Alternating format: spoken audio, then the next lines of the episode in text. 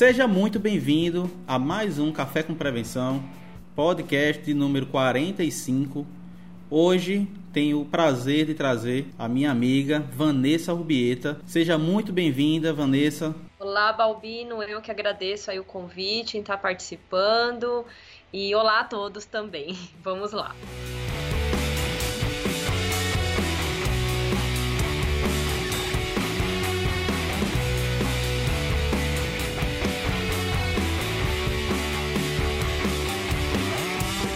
Vanessa, a pergunta de praxe aqui é procurar saber um pouquinho sobre a pessoa que a gente está entrevistando. Então, fala um pouco sobre a tua carreira profissional. Eu sou formada em ciências contábeis, tenho MBA em finanças e alguns outros cursos, né, de controladoria, alguns cursos de auditoria, prevenção de perdas, enfim. É, eu iniciei a minha carreira profissional na área financeira né? E logo depois eu já passei para a área de contratos, né, de acordos comerciais, que foi aí uma grande abertura para eu entrar no processo de auditoria dentro do varejo.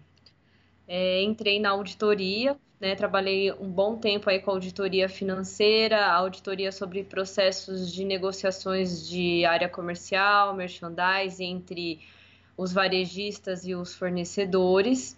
E logo após esse desafio, eu iniciei na, na prevenção de perdas. Então, tenho aí de auditoria e prevenção de perdas aí mais de 15 anos no, no varejo. Me diz uma coisa, e como foi para você essa mudança, não é? Da auditoria para a prevenção de perdas? É, ao meu ver, assim, Balbino, uma área complementa a outra, tá? É, porque como prevenção de perdas, é, eu vejo que eu nunca deixei de ser auditora. né? Isso nunca. Então, é, por mais que a prevenção de perdas você acaba indo mais, vamos colocar assim, pro chão de loja, você acaba de uma, de certa forma, interferindo um pouco mais, acompanhando mais é, o que está acontecendo lá no processo, o seu olhar de auditor ele não deixa de, de existir em nenhum momento né? Como eu falei, a minha formação, eu sou contadora, né? Então, como essa base, né, a gente nunca deixa de olhar a questão, eu acho por isso que eu falo que complementa, da perda operacional, mas também a perda financeira que está por trás de tudo isso, né? Quando a gente fala que eu tenho, por exemplo, um produto, vamos supor, uma carne, que ela não foi colocada corretamente na área de venda, quando eu falo dessa forma, por exemplo, uma carne que já é, tá escura ou que não tá no melhor formato de exposição, por exemplo, além da perda do produto, né, que já possivelmente era um produto que não era para estar tá exposto, eu estou falando aí de uma perda financeira, de uma perda de venda. Eu vejo que essas áreas se complementam porque muitas vezes o profissional de prevenção de, prevenção de perdas ele está muito ligado à perda operacional. Mas no meu ponto de vista, é, a gente tem que, nós como profissionais de prevenção de perdas, temos que olhar de forma mais estratégica. A gente tem que olhar a ruptura como uma perda de venda, a gente tem que olhar, por exemplo, quando eu, é, o operador de caixa ele faz um registro a mais, a perda desse cliente, né, a imagem da empresa, enfim, tem outros pontos que devem ser observados por esse profissional. Então, na minha opinião, uma área complementa a outra. Tá? Quando a gente fala sobre a questão das perdas, um dos grandes ralos que nós temos, sem sombra de dúvidas, é as operações de checkout. Sejam elas por N situações, né, N causas, a gente sempre diz assim, recebimentos e checkout são duas áreas complicadíssimas e grandes geradoras de perdas se você não tiver um bom controle. Me diz uma coisa, Vanessa, quais são as principais causas de perdas no checkout? Bom, no meu ponto de vista, a gente consegue aí colocar quatro, quatro grandes frentes aí de causas de perdas na frente de caixa. A primeira, sem dúvida nenhuma, é a falta de atenção tá, dos operadores de caixa.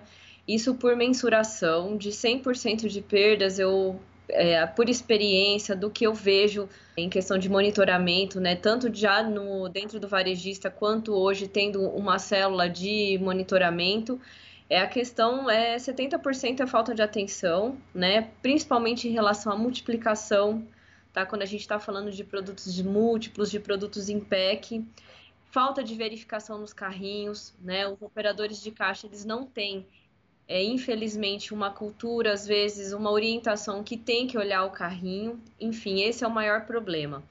Também é, considero aí problemas de scanner, tá? Às vezes o scanner, ele até emite o bip, mas o produto, por algum motivo aí do da frente de caixa, ele acaba que ele não sobe para o cupom fiscal. E aí a gente tem um problema de processo também, porque o operador ele acaba que ele não olha o monitor. Ele entra ali no processo automático, vai registrando os produtos e não está olhando o que está sendo se está sendo registrado o produto no, no monitor. Então, quando eu falo problemas de scanner, a gente tem dois problemas aí, um problema tecnológico e um problema de processo, tá? Uma outra situação também que a gente se depara é que, infelizmente, né, são as questões dos conluios e fraudes, né, que acontecem, né, como por exemplo, facilitar a passagem de produto, né, sem o devido registro, né, geralmente no caso de conluios, pessoas que são conhecidas, têm algum nível de parentesco, e até questões de desvios de dinheiro. Eu falo, não é comum você pegar esse tipo de situação, mas quando pega são grandes fraudes, tá? Aí a uhum. gente até chega no nível de quadrilha. E por último, né, um grande problema que a gente se depara é a questão de inversão de códigos, principalmente em produtos que são etiquetados na loja. Exemplo, né, dos perecíveis, FLV, há muita inversão de código, isso vai dar distorção no inventário e a equipe da loja ela fica assim, é muito difícil identificar por que, que um produto deu uma sobra e um produto deu uma perda. Então, para mim, esses são os principais problemas, é o que eu consigo identificar aí na maioria das situações dos eventos aí de monitoramento na frente de caixa. E eu sempre falo o seguinte: tem que identificar as causas. Você falou aí de várias origens, várias causas, para que a gente possa traçar qualquer plano de ação. Então, não adianta só o varejista ter números, ter dados se ele não está analisando, não é? E eu diria até que antes de conseguir reduzir as perdas, você tem que fazer algumas análises. Então, é, é, Vanessa, como o varejista deve fazer essas análises? Como você comentou, o primeiro ponto é realmente identificar as causas. A partir do momento que você consegue, que o varejista consegue identificar quais são as causas dessas perdas na frente de caixa, começa a dar os direcionamentos. Então, assim, primeiro ponto, geralmente o que a gente vê é que precisa de treinamentos, porque muitas vezes esse operador de caixa ele foi colocado em campo sem ter uma orientação, por exemplo, de é, quais são os produtos de alto risco, o que, que é uma perda, como que funciona esses produtos que são multiplicáveis. Uma outra questão também que é um pouco complexo, mas ao meu ver é necessário, a questão de punir as más condutas quando se identifica alguma situação de falta de atenção recorrente, de conluios, de fraudes, que realmente você tem que punir, o varejista tem que punir para dar o exemplo, e a questão de implantar ou rever processos. Tá? Porque muitas vezes a gente fala que são necessários os processos, que existem processos, mas aquela pergunta, né? Esses processos, eles estão formatados? Se transformarem em procedimentos? Estão sendo treinados, tem rotina de, de, de, treinamento. E um outro ponto importante, ah, esses procedimentos, muitas vezes até escritos, eles são aderentes à minha operação? Né? Então, aí faz parte do que? Da área de prevenção de perdas e a campo e conseguir, é, além de identificar as causas, traçar um plano de ação para poder reduzir as, essas perdas indo para algum tipo desses direcionamentos. Ao meu ver, isso é, é, muito ligado a pessoas, né? A tecnologia ela veio aí para nos auxiliar a identificar esses problemas.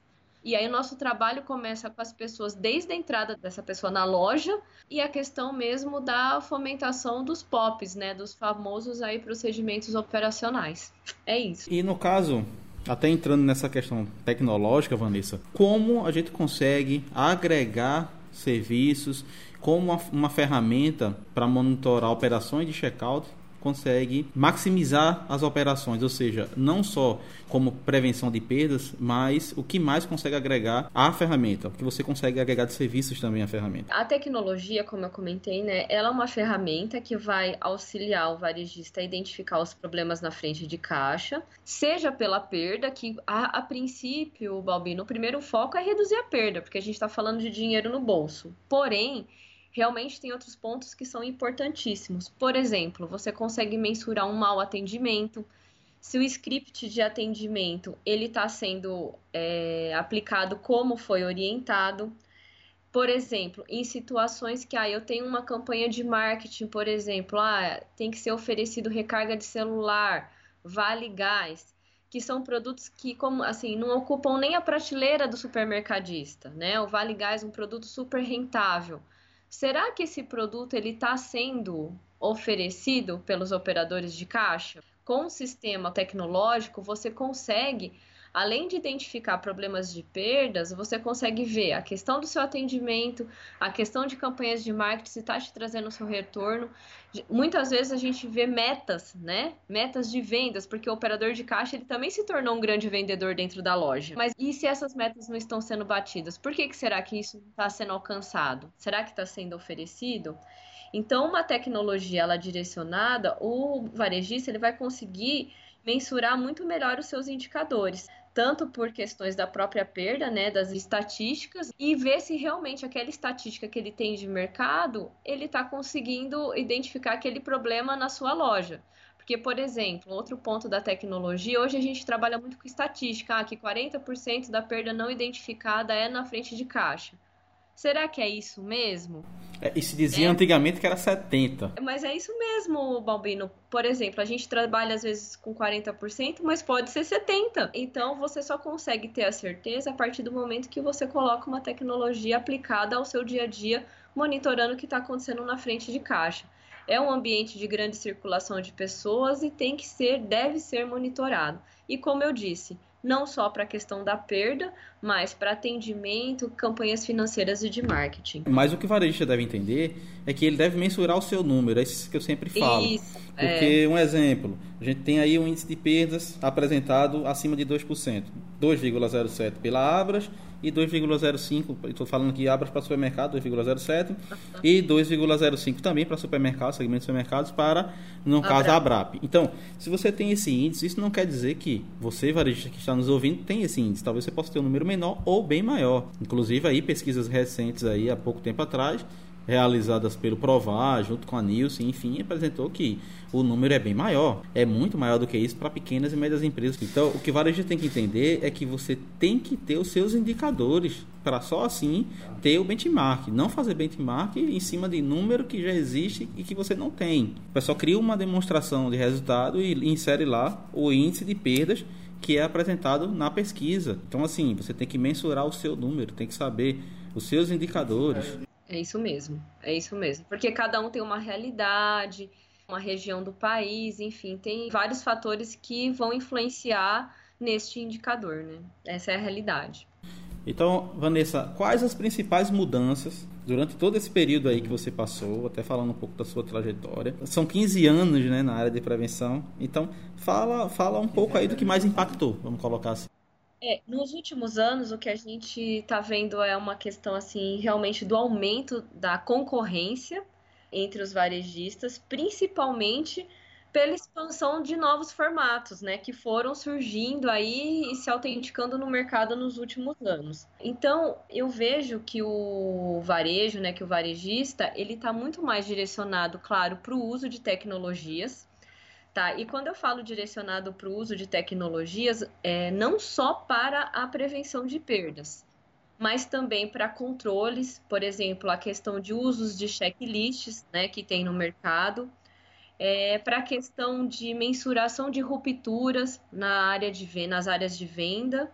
E também é, a gente viu aí um é, entrando aí com tudo no mercado ferramentas para aumentar a produtividade operacional, né? Que são, por exemplo, self-checkout, checkouts rápidos, justamente para quê? Para melhorar essa eficiência operacional. Então, assim, de uma, é, a tecnologia, eu vi muito mais aderência né, dos varejistas em relação à parte de tecnologia. Em relação à questão de processos, houve é, a evolução, acho que maior está sendo na implantação de procedimentos e vejo que uma evolução dessa implantação de procedimentos é a utilização de metodologias, né? Como o próprio PDCA dentro dessa implantação, dessa melhoria de processos. Agora, um outro ponto, Balbino, que eu vejo também que houve uma evolução aí no varejo muito grande, é a questão da preocupação com pessoas. Reconhecer a própria equipe interna, a questão de promoções internas, é, a preocupação deste colaborador, desde que ele entra na empresa, até assim a questão de ser mais treinado e formações é, mais direcionadas para esses funcionários. Então, eu acho que se tratando vai dos grandes pilares, que é tecnologia, pessoas, processos, eu acho que o varejo aí nos últimos, pelo menos aí nos últimos cinco anos, há uma preocupação muito direcionada em atender esses três pontos. Né? É muito bom ver a questão do uso da tecnologia, mas eu acho fundamental a questão da preocupação com o colaborador, com pessoas. Porque sem pessoas a gente também não faz o negócio acontecer. No chão de loja, a gente que tem essa experiência sabe disso. Então eu acho isso fundamental e que talvez lá atrás não era assim, não era um grande uh, foco para o varejista, mas que hoje já existe uma atenção diferenciada para isso. A questão de pessoas, como você falou aí, que é um ponto muito relevante, né? questão de treinamentos, enfim, como utilizar Vanessa, os indicadores, as informações que você consegue através da gestão de frente de caixa para inserir nos treinamentos e no desenvolvimento de processo dessas pessoas.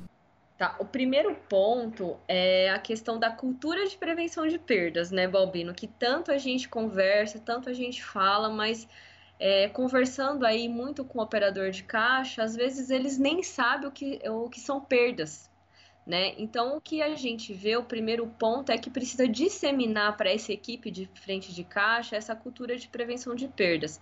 E como que a gente consegue fazer isso? Porque geralmente o staff de frente de caixa é o maior de, da, dentro de uma loja. Por isso que eu falo que é tão importante esse colaborador, desde lá da, da sua entrada na empresa, da sua integração, já ser falado sobre a questão de perdas. Por quê? Porque às vezes eu já até cheguei a escutar, por exemplo, assim: ah, mas o. Ah, perdeu uma caixa de leite, mas o que, que é uma caixa de leite perante o tamanho desse supermercado, por exemplo? Então, às vezes, o operador de caixa ele não consegue mensurar o tanto que uma caixa de leite, vezes a quantidade de operador, vezes a quantidade de checkout, vezes a quantidade de loja, que isso pode custar até o emprego dele no futuro. Eu acho que falta, né, um pouco dos, dos gestores, na parte realmente quando for formulada a questão estratégica das empresas, dar um direcionamento à questão de cultura mesmo de prevenção de perdas, e não só da equipe de prevenção de perdas para todos os colaboradores, inclusive é, a questão da equipe da, de frente de caixa. Então, eu acho que esse é o primeiro ponto. O segundo ponto, quando você consegue, começa a monitorar essa equipe de frente de caixa, você começa a fazer uma análise do perfil que você tem. É um perfil, por exemplo, de pessoas que é, tendem a fazer algo errado, em qual sentido? Fraudes, conluios? Né? Você consegue identificar mais de uma situação acontecendo nesse sentido? Ou eu tenho um perfil de operadores de caixa que nem olham o carrinho, que não olham a tela do que está sendo, do que tá sendo registrado ou não. Então, você começa a traçar um perfil do que, que está acontecendo. E um terceiro ponto é, quando eu vou direcionar um treinamento, quando eu tô, como eu comentei, a equipe de operador de caixa geralmente é a maior equipe de loja. E é até complicado, até pela crise, é, você direcionar uma verba para você treinar todos esses operadores e tem a questão do turnover também. Mas aí tem um ponto importante. Como que é a presença dessa liderança, né? Aqueles fiscais de caixa. Qual que é o papel deles em relação às orientações, a presença na frente de caixa? Será que esses fiscais, que são líderes né, de caixa, eles têm essa cultura de prevenção de perdas? Aí sim, eu acho que o primeiro investimento em treinamento é para essa equipe, essa equipe de liderança de frente de caixa, tá? Porque é geralmente uma equipe de liderança, o turnover é bem menor, geralmente você tem poucos recursos, você tem que direcionar e aquilo lá, o ótimo é inimigo do bom. Conversas semanais, você pega um determinado tipo de evento no monitoramento, apresenta para a equipe, informa onde estão sendo os erros, onde pode ser melhorado. Então, é, essa presença da liderança, é, junto, lógico, com esses eventos, com o que está acontecendo, é o que vai agregar e fazer a perda reduzir. Com certeza. E essa questão da integração, eu lembro muito bem aqui que alguns anos atrás abriu aqui a primeira rede de uma de uma empresa multinacional bem conhecida. E aí fomos visitar essa loja e eu sempre cito esse caso. É, quando eu visitei essa loja, comprei lá, lembro como se fosse hoje, um vinho e esse vinho não estava é, passando no check-out, né? não estava pipando, teve problema. E aí o pessoal chamou o frente de caixa, aquela pulseirinha, né, aquela coisa toda tecnológica, vibrou lá, lá vem o, o frente de caixa, tava a luzinha do check-out acesa, enfim, aquela coisa bem organizada da, da empresa. Então o cara chegou, é muito rápido. Então chegou o frente de caixa, verificou que o produto estava com problemas, tentou resolver, não conseguiu, chama a gestora da loja. Lá vem a gerente da loja, chegou, viu o produto com eu vou resolver. Ok, fiquei esperando. Então ela foi lá dentro da loja e voltou com uma garrafa de outro produto na mão. Uma garrafa de, de Campari. E eu disse, pô, vai, vai acontecer algo aqui muito fora da curva, né? Uhum. Ou muito dentro dos é. erros. Enfim, ela pegou esse produto e registrou no lugar do vinho. E aí, nesse momento, eu perguntei por que ela estava registrando. Ela fez, não, é porque não está passando e você tem que levar o produto. Eu, sei que tem que levar o produto. Você está registrando um produto totalmente diferente. E eu queria saber como é que você resolve isso aí internamente, porque eu trabalho com essa parte de prevenção, com a parte de gestão de estoque, enfim. Conversei um pouco com a gestora, fez o cara lá de cima resolve. Quem é esse cara? Eu queria muito conversar com ele. Não, ele tá lá em cima e tal. Eu queria saber, é, é Deus? Porque eu não conheço outra pessoa que possa resolver. Porque aí é complicado. E nesse momento ela fez, não, mas tudo bem, aqui a gente resolve, tá certo. Eu disse, agora tem outro problema. O vinho é 26 reais. E essa bebida que você passou no lugar é 24. Ou seja, eu estou levando o produto que é 26 pelo preço de 24. Ela disse, tal empresa, que é multinacional, não quebra por conta de dois reais. Então, isso foi a, então, a, é... a, frase da gestora da loja. Por isso que eu falo, tem que partir de cima, né? Tem que partir da liderança essa questão da cultura de prevenção de perdas. Olha, olha o exemplo que ela estava dando para esse colaborador de frente de caixa. Enfim, conversei com a operadora de caixa também, a operadora de caixa de Samin, que na empresa onde ela trabalhou 18 anos, que também era outra multinacional, ela fazia coisas piores e até a própria prevenção de perdas orientava a fazer. É, é um cenário bem é, triste até, né? Entrando agora num ponto que, como consultor agora, ou seja, como prestador de serviço, área que também você está como prestador de serviço, e antes a gente estava no varejo, e um ponto que eu vejo hoje que é muito difícil de você conseguir, é fazer com que as empresas investam mais em prevenção de perdas.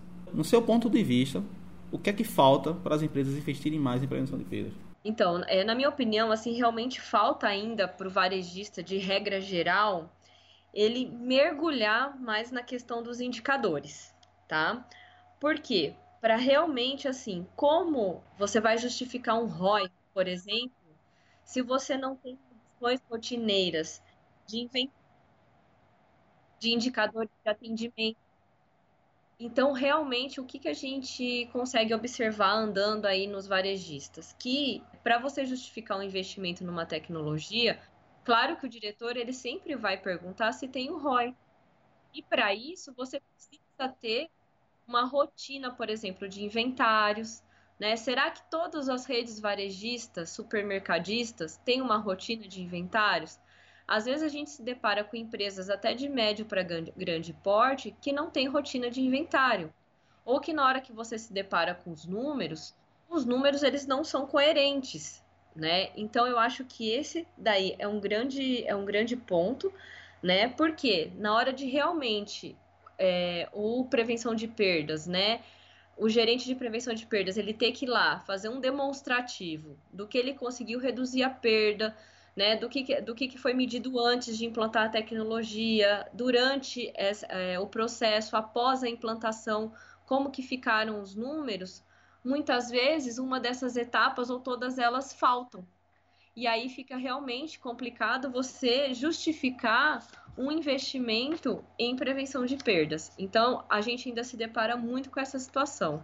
E aí, realmente, Balbina, é algo muito preocupante, né? Você pensar que a gente ainda tem hoje empresas que ainda estão é, iniciando, fomentando um processo de inventário, por exemplo. E empresas, como eu falei, às vezes de médio até para grande porte.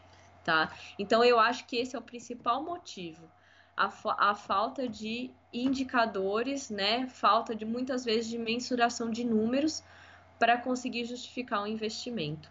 Tá? E não é só de inventário, não, é como eu falei, são indicadores de atendimento, metas de campanhas, enfim, muitas vezes a gente se depara que esses números eles não estão sendo medidos ou não estão sendo medidos da forma como, como devem ser. Concordo totalmente. É, entra também muito no plano diretor, né? Você não tem um plano diretor da área de prevenção de perdas, então você não sabe para onde vai. Isso. Fica sem direcionamento. Exatamente. Então, eu acho que não é só a questão da, da própria maturidade em si, porque maturidade eu acredito que a prevenção de perda já tem né, no Brasil há muito tempo. E Vanessa, quais são, no seu ponto de vista, os principais desafios que a gente tem aí pela frente na área de prevenção de perdas? A área de prevenção de perdas ela tem que ser muito mais estratégica. Eu tive ainda bem boas experiências, né, é, atuando como prevenção de perdas, de não somente tratar da perda operacional do chão de loja, mas principalmente está envolvido com questão de gestão de estoque. Tem indicadores sobre o guarda-chuva da prevenção de perdas, por exemplo, a questão de dias de estoque, e ser muitas vezes facilitadora em questões, por exemplo, de ruptura, porque a ruptura, como eu comentei, ela é uma perda e às vezes a ruptura, a perda dela, ela pode ser muito maior até do que a própria perda operacional. Que você está falando não só da perda de um produto, como de uma perda de um carrinho e de uma perda de cliente, né? Por não encontrar o produto no ponto de venda.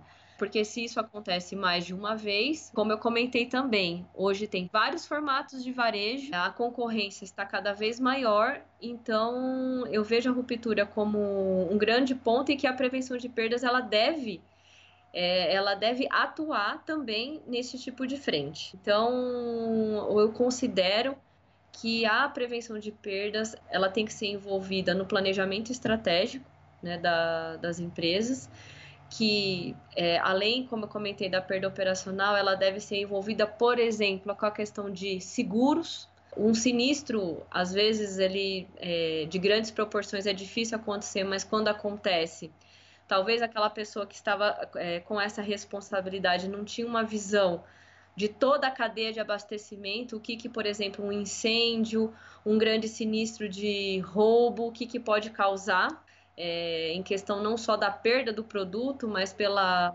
questão de não ter o produto na prateleira. Enfim, então eu penso assim, tá? Assim, é, olhando realmente de forma estratégica, prevenção de perdas tem que ser envolvida aí em várias áreas da empresa, como tanto na área operacional, quanto na perda financeira, quanto na questão de rupturas, quanto na questão de gestão de seguros, enfim, tudo que se envolve risco. Ok, Vanessa. Estamos chegando ao final da nossa entrevista, tá, Vanessa? É, foi um prazer ter você aqui. Ah, eu tá? que agradeço. Uma grande satisfação. E eu quero, nesse momento aqui, fazer a última pergunta, que seria aí uma dica ou algumas dicas suas para quem está começando, quem está iniciando na área de prevenção de perdas e também para o empresário que está querendo começar uma área de prevenção de perdas. Bom, para quem está iniciando o profissional de prevenção de perdas, é, eu acho que o grande caminho é, no começo é a questão de conhecimento, né, Balbino? Eu acho que o estudar, né, o pesquisar, hoje se tem muito conteúdo nas redes sociais, sobre o assunto. Fora isso, tem é, vários cursos, né, que há um tempo atrás também não tinham, né? Então, assim, é, você antes, de repente, você se deparava com um ou outro curso de prevenção de perdas. Hoje você pode escolher. A gente está nessa fase até de escolher. Então eu vejo que o primeiro caminho para um profissional é realmente é o conhecimento, é estudar. É um segundo ponto é a questão. Eu acho que as empresas é, cada vez mais elas têm que se abrir para o benchmark, porque eu brinco que a prevenção de perda é juntos mais fortes, né? A gente não está falando de estratégia comercial, a gente está falando até muitas vezes até de se defender, né? Então eu acho que realmente é uma, é uma classe, vamos colocar assim, que precisa se unir. Então o benchmark realmente é importante e realmente ter uma visão estratégica, tá? Não só pensar naquela perda é, que não que não seja importante pensar lá no um exemplo no iogurte que está vencendo, não é. É importantíssimo você pensar nisso, né? Ou de realmente lá atrás seguir lá o, o possível furtante na loja, não é isso. Isso daí faz parte, mas não é só. Realmente ter uma visão mais estratégica do negócio. E também para a questão dos empresários, dos varejistas, é realmente assim, a minha dica é cada vez mais se aprofundar na questão de indicadores. Realmente assim, não ver o inventário como uma despesa para a loja, A minha dica principal para a diretoria, para os varejistas, né, para os donos de rede, é a, a primeira grande preocupação patrimonial ser o estoque. Realmente ter os estoques corretos, acertados, porque além da questão que a gente está falando de perdas, de fazer o inventário para ver onde você está perdendo, identificar a causa, etc. Como que é o seu processo de compra, né? Como que você vai conseguir comprar se o seu estoque não estiver correto? mais uma vez, reforça a questão estratégica né, do negócio.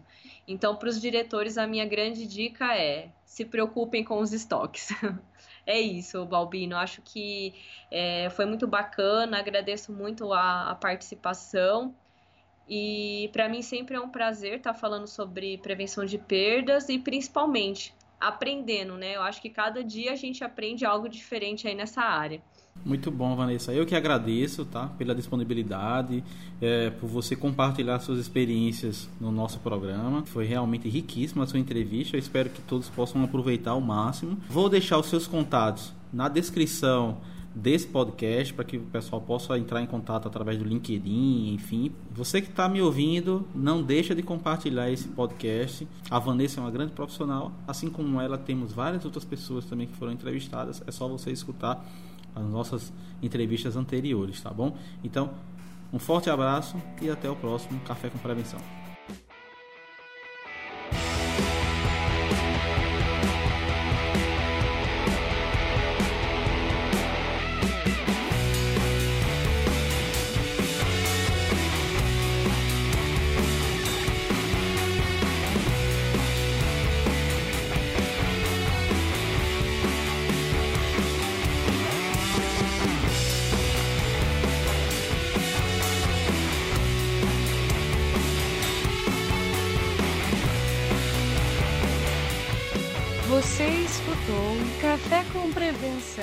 Obrigado e até a próxima semana.